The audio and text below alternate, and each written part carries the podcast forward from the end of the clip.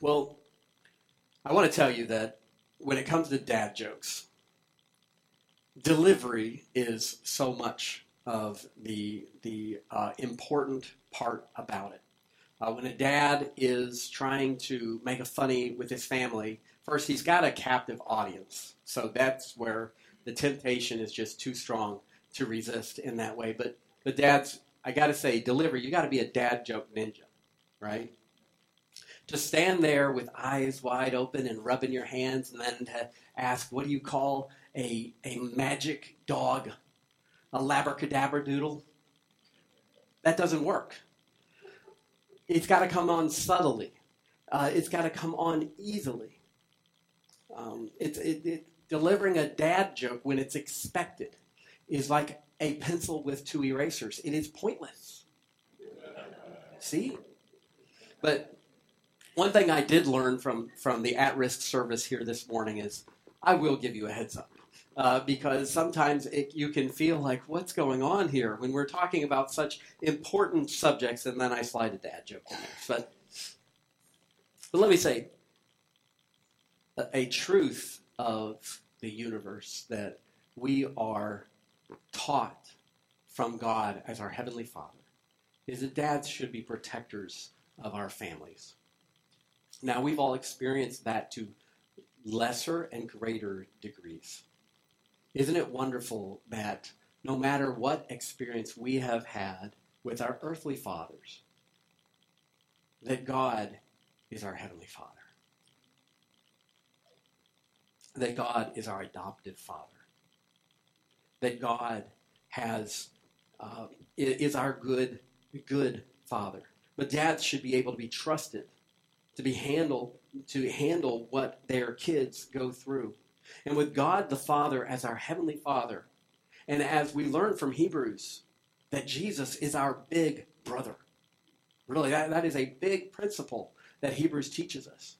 That Jesus is our big brothers, our big brother. We can trust Christ for the biggest, baddest stuff. That's what we talk about here this morning. That we can trust Christ for the biggest, baddest stuff. Christ can be trusted for, for, for the worst things that we deal with. Um, and, and, and it required for him to go through the worst experiences imaginable. Speaking of this subject, um, we looked at two weeks ago in verses 10 through 11 of Hebrews 2, just to kind of review a little bit here. This speaks about Christ, uh, about God the Father and God the Son in some kind of unique ways. First, it says, For it was fitting for he, speaking about God the Father, describing as, him as, for whom and by whom all things exist, in bringing many sons to glory, should make the founder of their salvation, speaking about God the Son, perfect through suffering.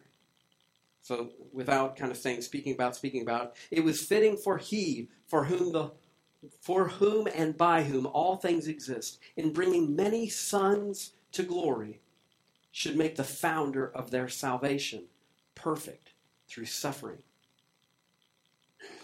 And then speaking of Christ, he says, For he who sanctifies and those who are sanctified, speaking of those who believe in Christ, have one source. And that one source is speaking about we have God as our source or as our Father. And then what an amazing statement that it follows up with. That is why He, Christ, that is why He is not ashamed to call them brothers. I mean, this is a really roundabout Hebrew way of getting to the idea that God the Father, God the Son, God the Holy Spirit these three members of the Trinity uh, embarked on this plan to enable us who follow Christ as our Savior to be adopted into God's family, for Him to be our Heavenly Father. This was, was and this might sound like a weird father son plan, right? But it was all for God's glory and for the good of God's adopted children. those who believe in Christ.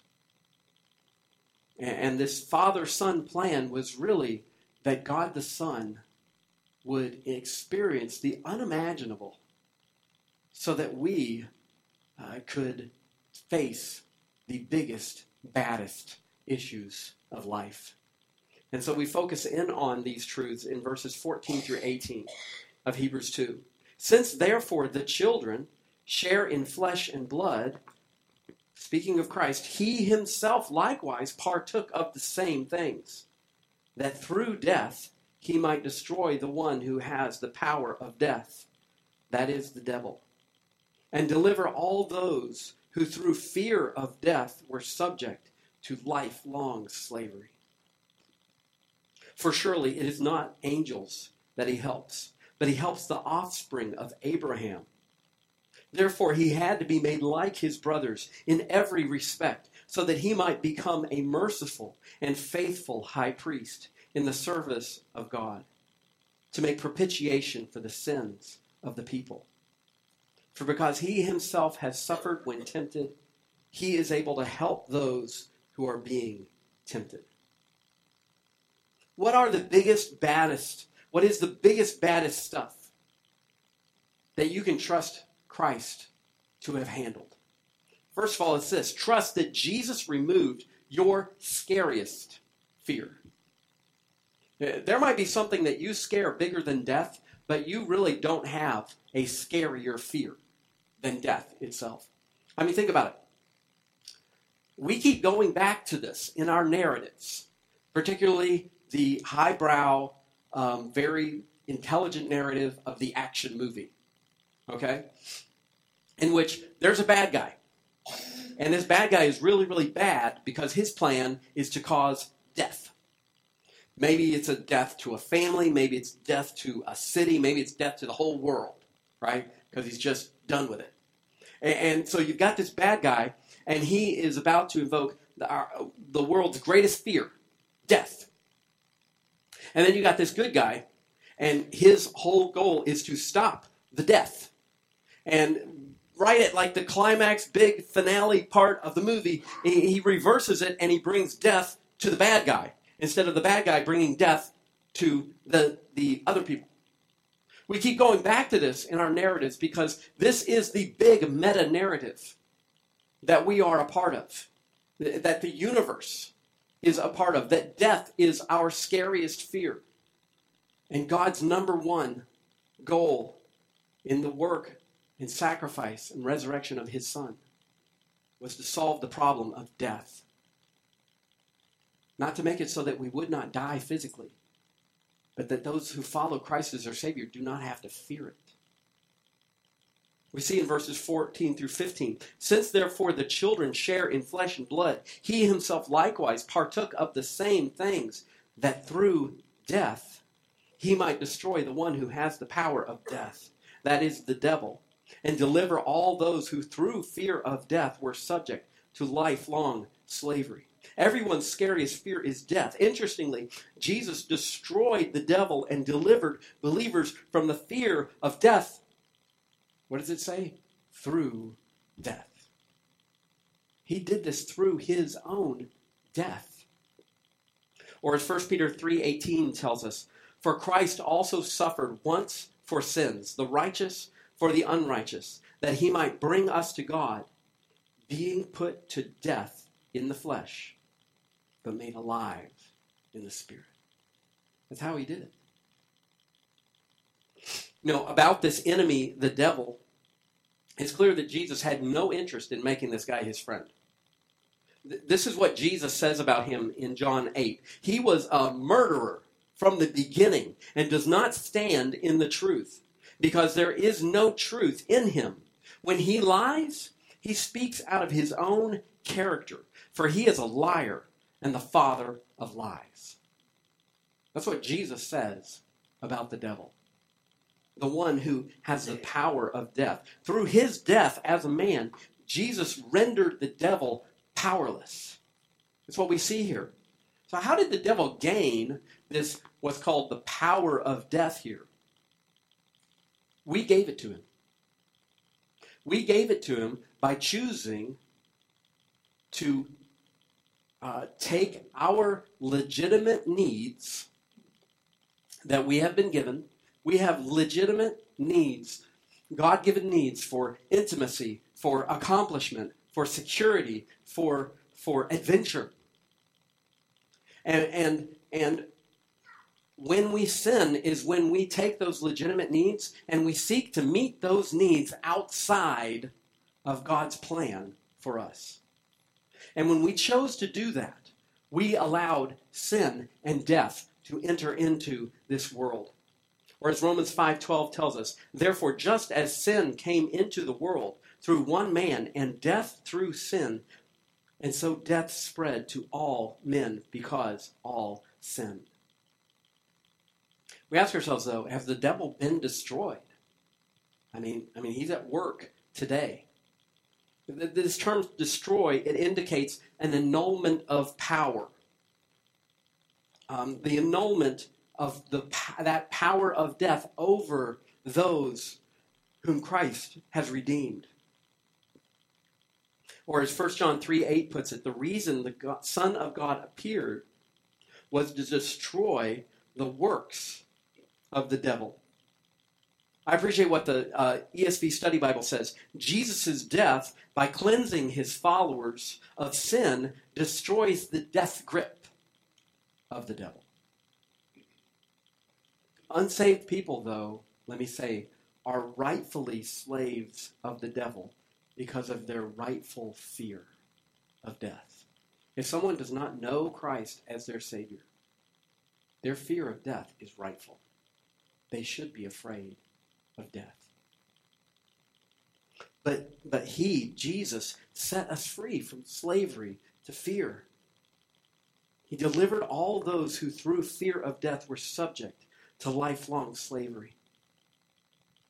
The most fearful moment, the most fearful moment for any follower of Christ would have been when Jesus hung his head in death. But yet that moment became God's victory moment. I like what F.F. Bruce says this, and it's kind of a long quote, so follow here with me. If ever death had appeared to be triumphant, it was when Jesus of Nazareth, disowned by the leaders of his nation, abandoned by his disciples, executed by the might of imperial Rome, breathed his last on the cross. His faithful followers had confidently expected him to be the destined liberator of Israel, and their hopes died with him. If ever a cause was lost, it was his. If ever the powers of evil were victorious, it was then.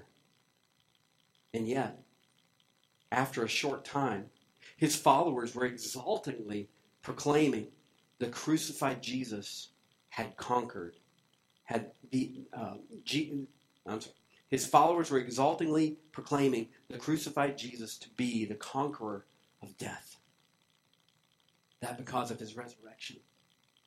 This is the unanimous witness of the New Testament writers. This is the assurance which nerved martyrs to face death boldly in his name. This sudden change from disillusionment to triumph can only be explained by the account, the account which the apostles gave that their master rose from the dead and imparted to them the power of his risen life.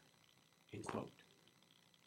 The power that we have, the confidence that we have, that anyone could have to look at their scariest fear of death and say, I am not afraid of that, is because Jesus died and rose from the dead. And he offered to us resurrection life as well.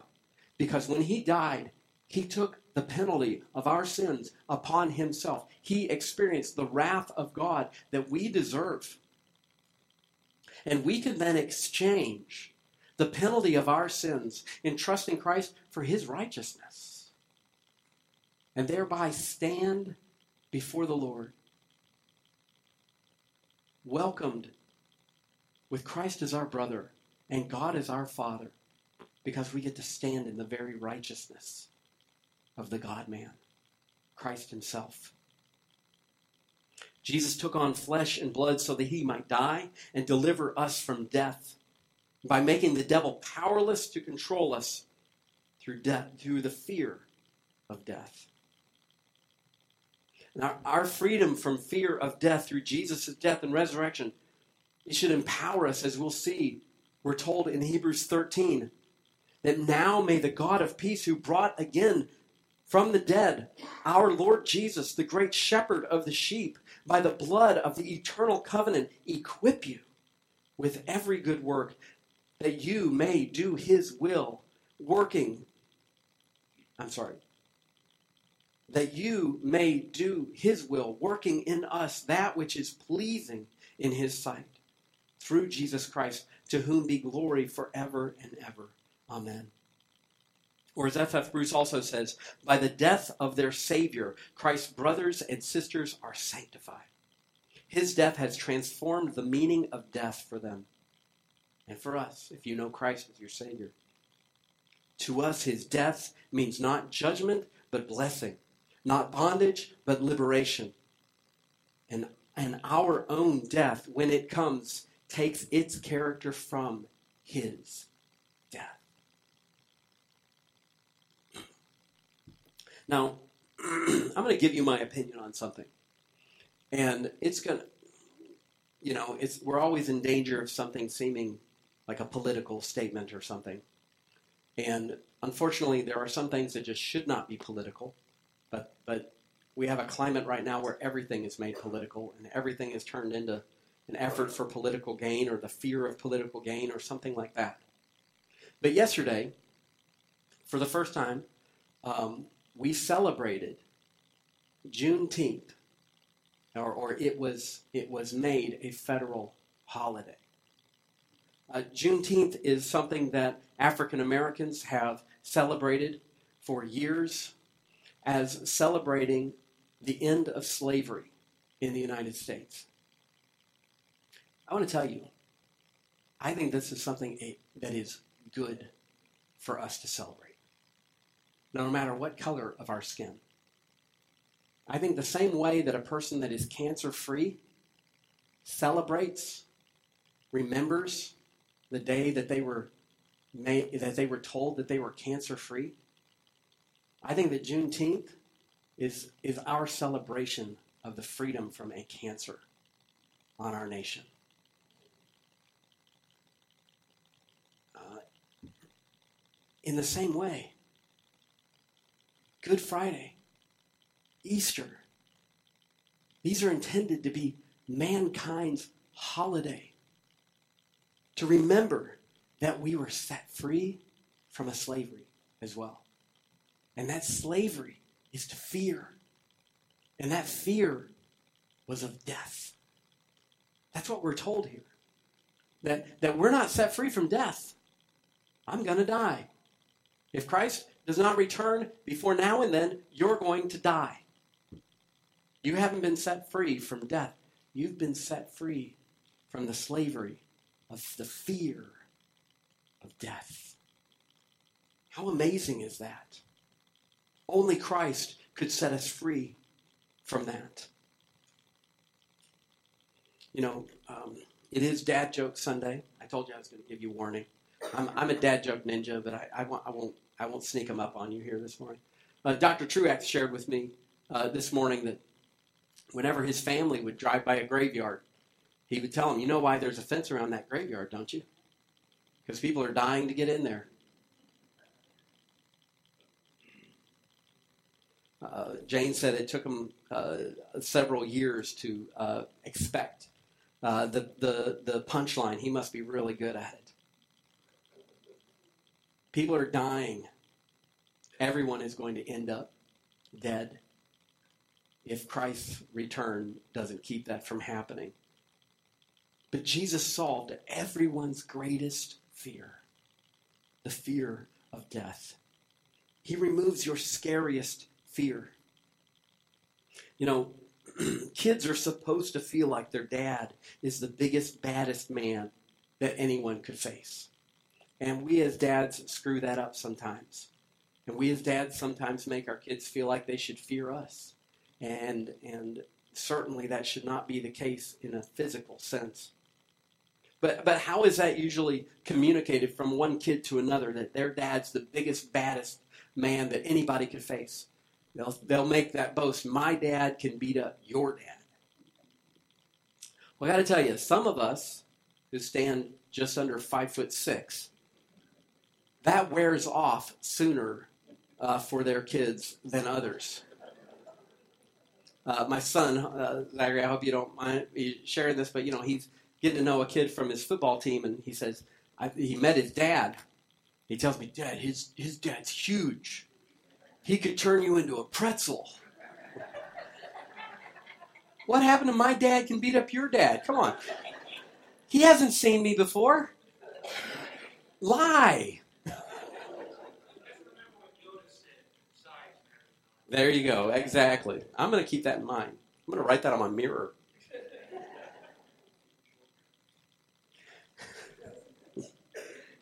Jesus took care of your scariest fear. He beat up your scariest enemy. If he took care of your scariest fear, you can trust him with everything else that you might fear. Even though you have been set free from the fear of death, are you still a slave of the fear of death? Even though you have been set free from the fear of death, are you still a slave to any lesser fear? That's what's being communicated here. If he set us free from the fear of death, the slavery of the fear of death. Anything else is child's play. He can be trusted.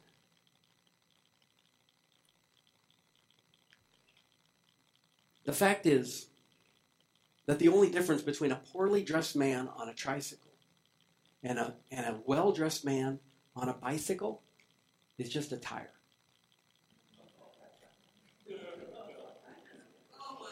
But I can tell you what they have in common is they are both going to die one day. They're both going to die one day. And the question is whether or not they should be afraid of it. You know, you got to be careful when you buy sunglasses.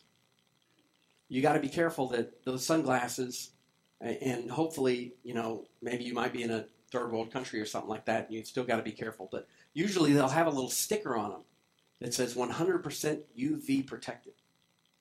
Why is that so important? Well, think about it. When you put a pair of sunglasses on, that it, it eases the discomfort. Your pupils widen, letting in more, uh, uh, you know, light. If those sunglasses are not UV protected, then your pupils are widening. You feel like you're you're okay when really you're not. UV rays are getting to your eyes that, that wouldn't be otherwise. It'd be better to not have the sunglasses on and be squinting than to put on ones that don't protect your eyes and, and be wide open to it. And I'm going to tell you this religion is like those sunglasses that give no protection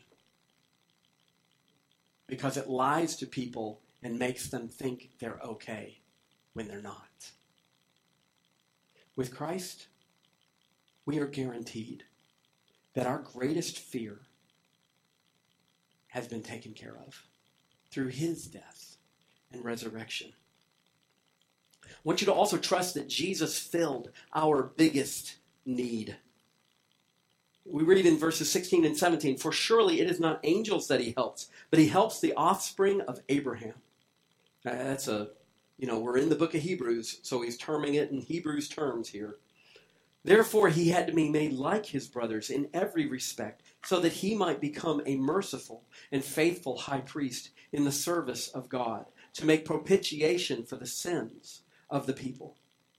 So Jesus was made lower than the angels because the people that he came to save are lower than the angels.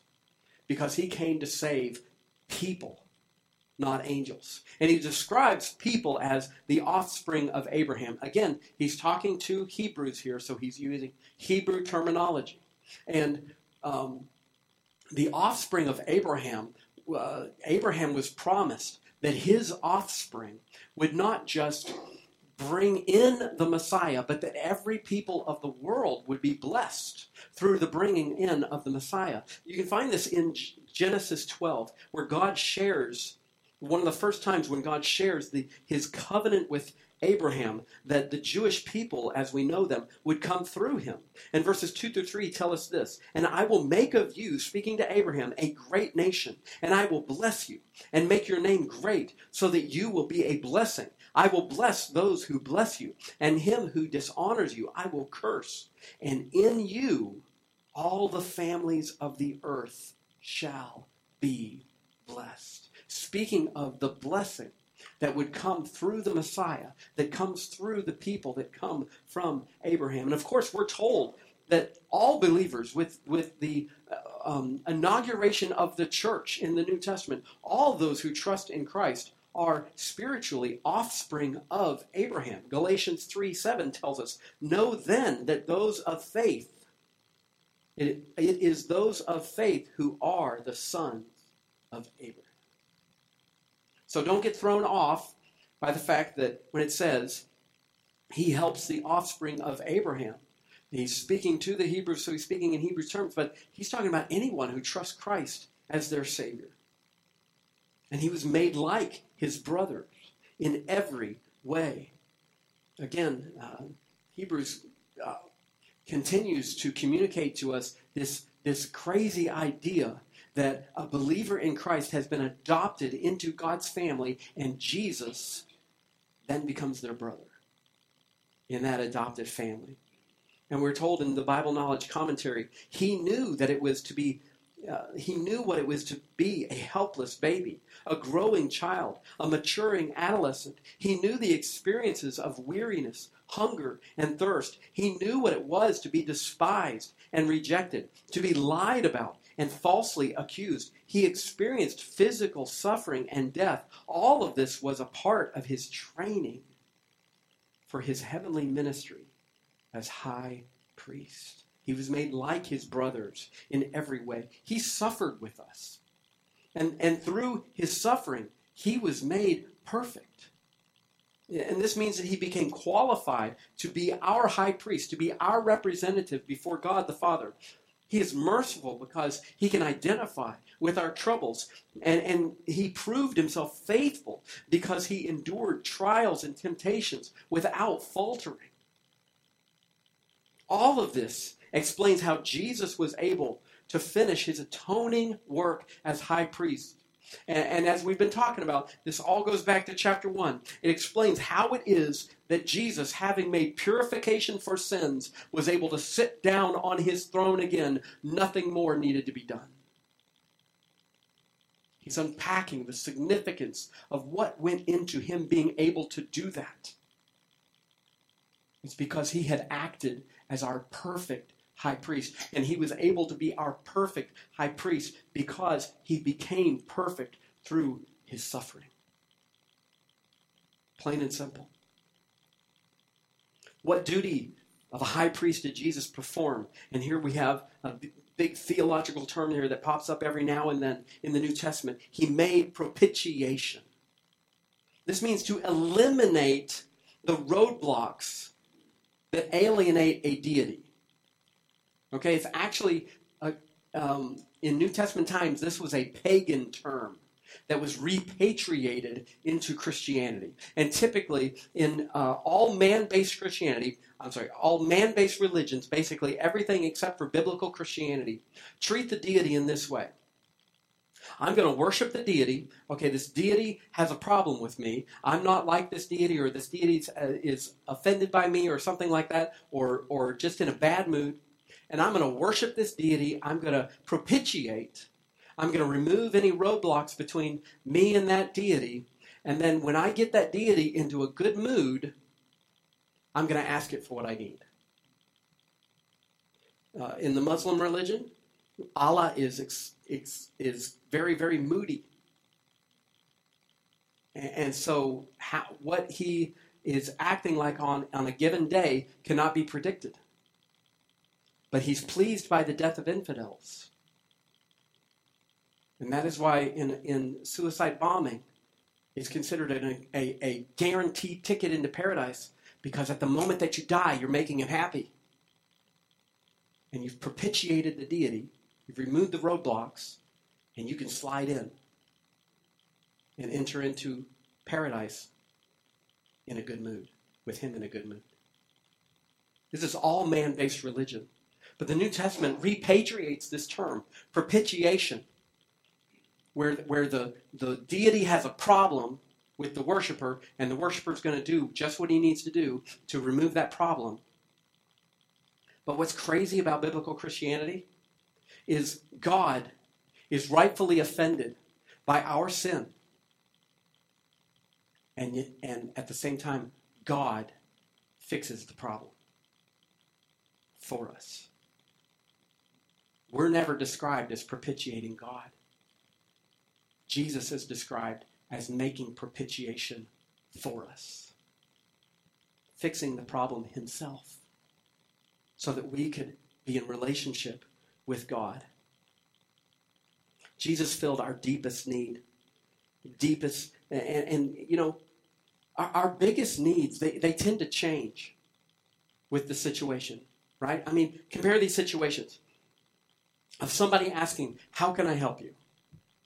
Right? You walk into a store, it's Christmas Eve, you forget to buy something for your spouse. And the and the uh, the person working at the store says, How can I help you?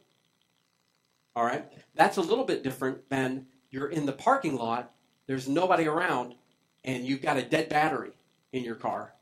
Your car won't start. And somebody pulls up and says, How can I help you? Right? It, it, varies a little bit with what the situation is. Or, or more so, even, you're standing at Culver's wondering if you should get french fries or cheese curds. And the worker says, How can I help you? Compared to that, that you're lounging on a raft alone in the middle of the Atlantic Ocean for days. And a boat pulls up and they ask, How can I help you? Right? How important that help is kind of differs based on the, the desperation of the situation and how, maybe even how normal the problem is. Here we're told that everyone is in the most desperate situation. Our greatest need is constant. It's a constant issue for every person, and it has to do with whether or not they have God as their adopted heavenly Father or as their judge that is rightfully indignant toward them. And what we're told here is that greatest need was solved by God Himself making propitiation, removing the roadblocks, removing the barriers. Everyone's constant greatest need is to have Jesus as their high priest and advocate. You know, and, and children, they have needs that only their father can fill. I can remember my, my roommate from, from college. We, we were spending time together, and it was shortly after Hannah, our first child, was born. And here she is, like several weeks old. And, and Russ, my roommate, he's always been like deeply philosophical and, and, and all this. And he asked me what seems like a strange question, but, but I, you know, I knew what he was kind of asking and stuff. But he asks, Why do you love her? And he wasn't like, stoic about it or anything, but he was just fascinated with the situation. Here's my friend from college, and, and now he's got this child. And I, you know, I could say, well, she's cute, she's fun, she's, I have to, you know, uh, but,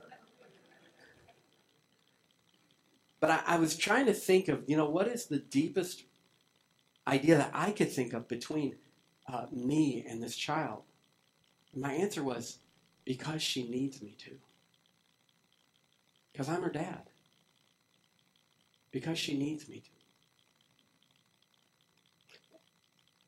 You may not have gotten the love that you need. I don't think any of us get the love that we perfectly need from our earthly fathers. But it does not change at all the fact that God is our perfectly perfect heavenly Father who is ready to give us exactly the love that we need. And He loves us by, by meeting our greatest need in Christ. And it is Dad Joke Sunday. There's your warning. And I needed my dad when I was growing up. Um, and I, I, I needed it when he told me that I could be anyone that I wanted to be. Then I found out about identity theft. And said, Dad, you lied to me. No. He also told me never buy anything with Velcro. It's always a ripoff.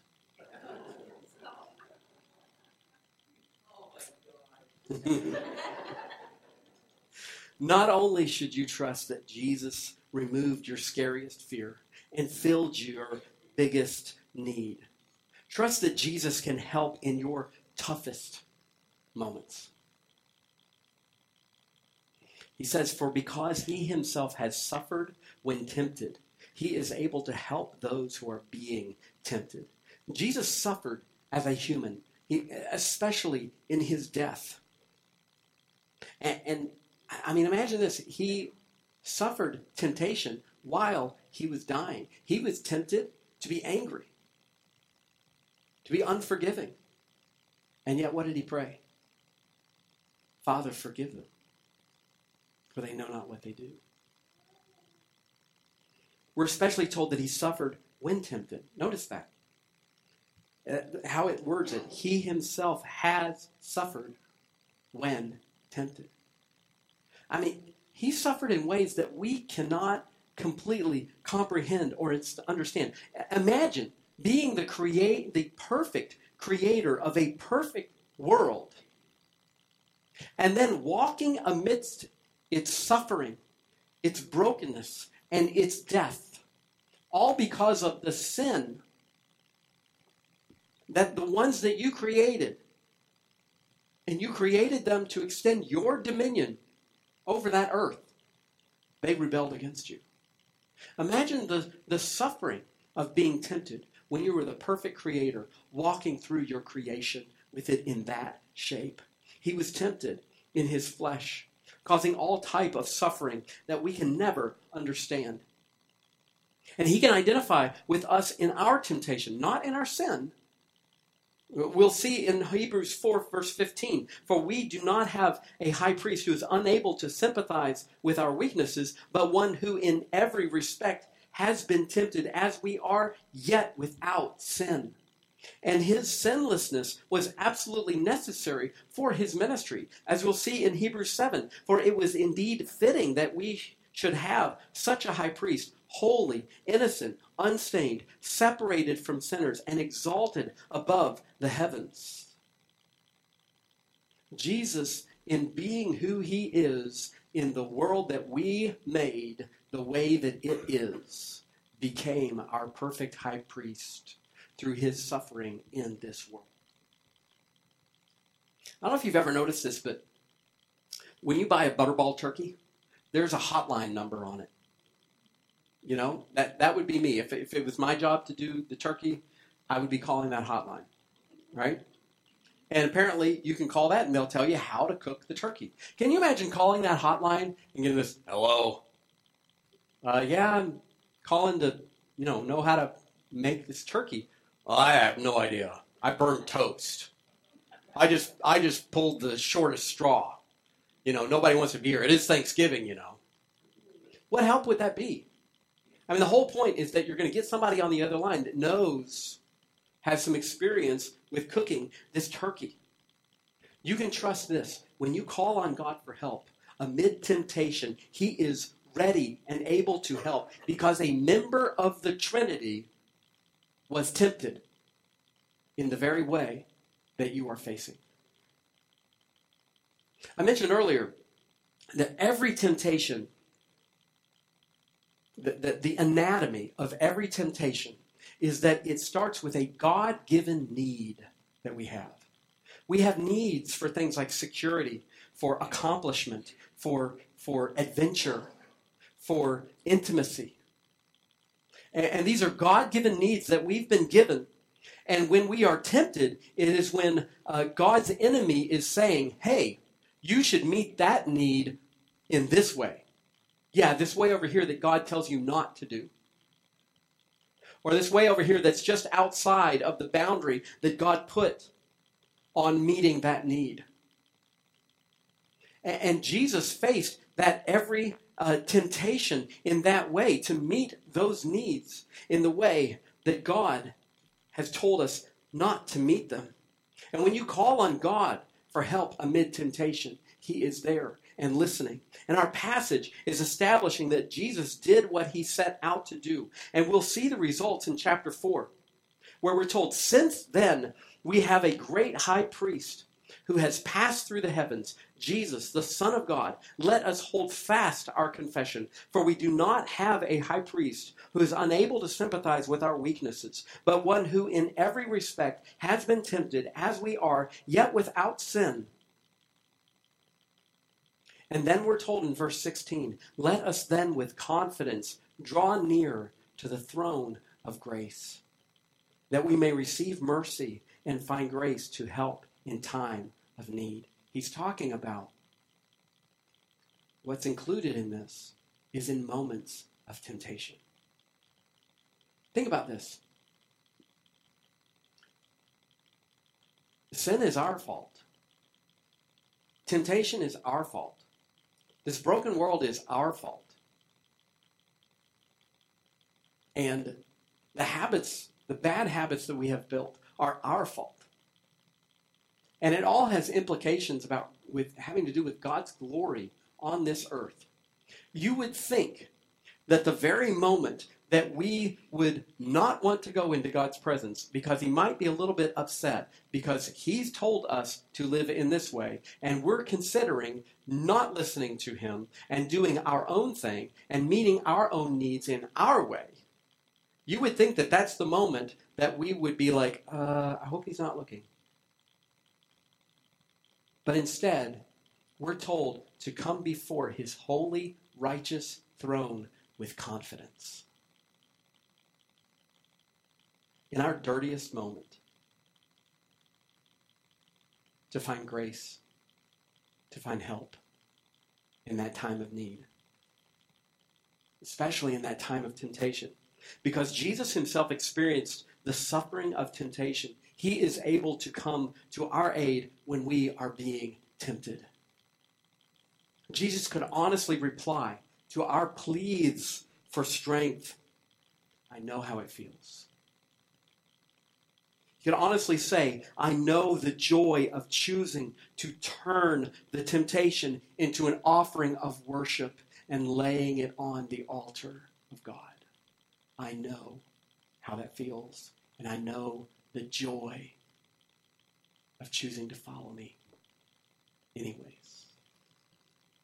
That's what we find when we go to the throne of grace because we have a perfect high priest.